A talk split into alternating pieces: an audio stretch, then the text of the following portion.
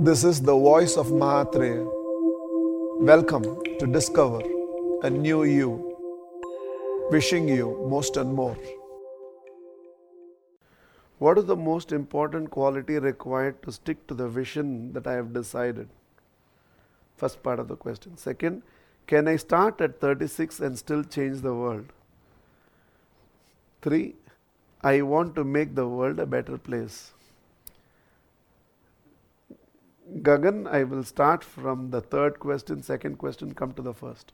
Third, I want to make the world a better place. Beautiful Gagan, we need a lot of good people to come together, a lot of good people to work complementing each other and not competing with each other in creating this better world. And the best way you can create a better world is to start with you. Live as, like I said in the beginning, as one of those heroes who will never fall till you physically fall. And from there, let everything begin. Let Gagan not be identified as somebody who knows to speak, but let Gagan be identified as somebody who walks his talk. Two, can I start at 36 and still change the world? Prophet heard the call of Allah at 40. Abraham Lincoln tasted his first major success in life at 52 when he became the president. Colonel Sanders established Kentucky Fried Chicken at 65.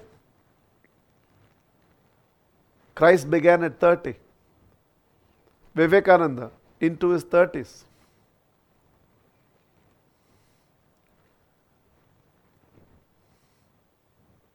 And all of them could still create a significant impact on the world. Till 32, George Bernard Shaw was scared to speak. And yet, when he died, he died as the greatest orator the world had ever seen.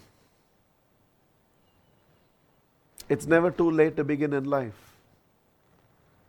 Don't look at how many years are behind you, that is 36. None of us know how many years are ahead of you. That will remain his secret. So trust there is greater life available ahead of you than the life that is behind you. And begin. How do I hold on to a vision? I think I already answered when I answered earlier. You need to have a passionate why a why that cannot be disturbed by anyone or anything in life. No matter what happened, no matter what happened, Gandhi knew why he believed in Ahimsa. And that could not be shaken. Even when the other partners of Infosys believed Infosys must be sold and they should seek employment. The passionate why which Narayana Murthy was not willing to negotiate upon helped him to hold on to that vision and take Infosys as the first Indian company to NASDAQ. So, the only thing that's going to enable you to hold on to your vision is nothing Nobody should ever have the power to shake your passionate why.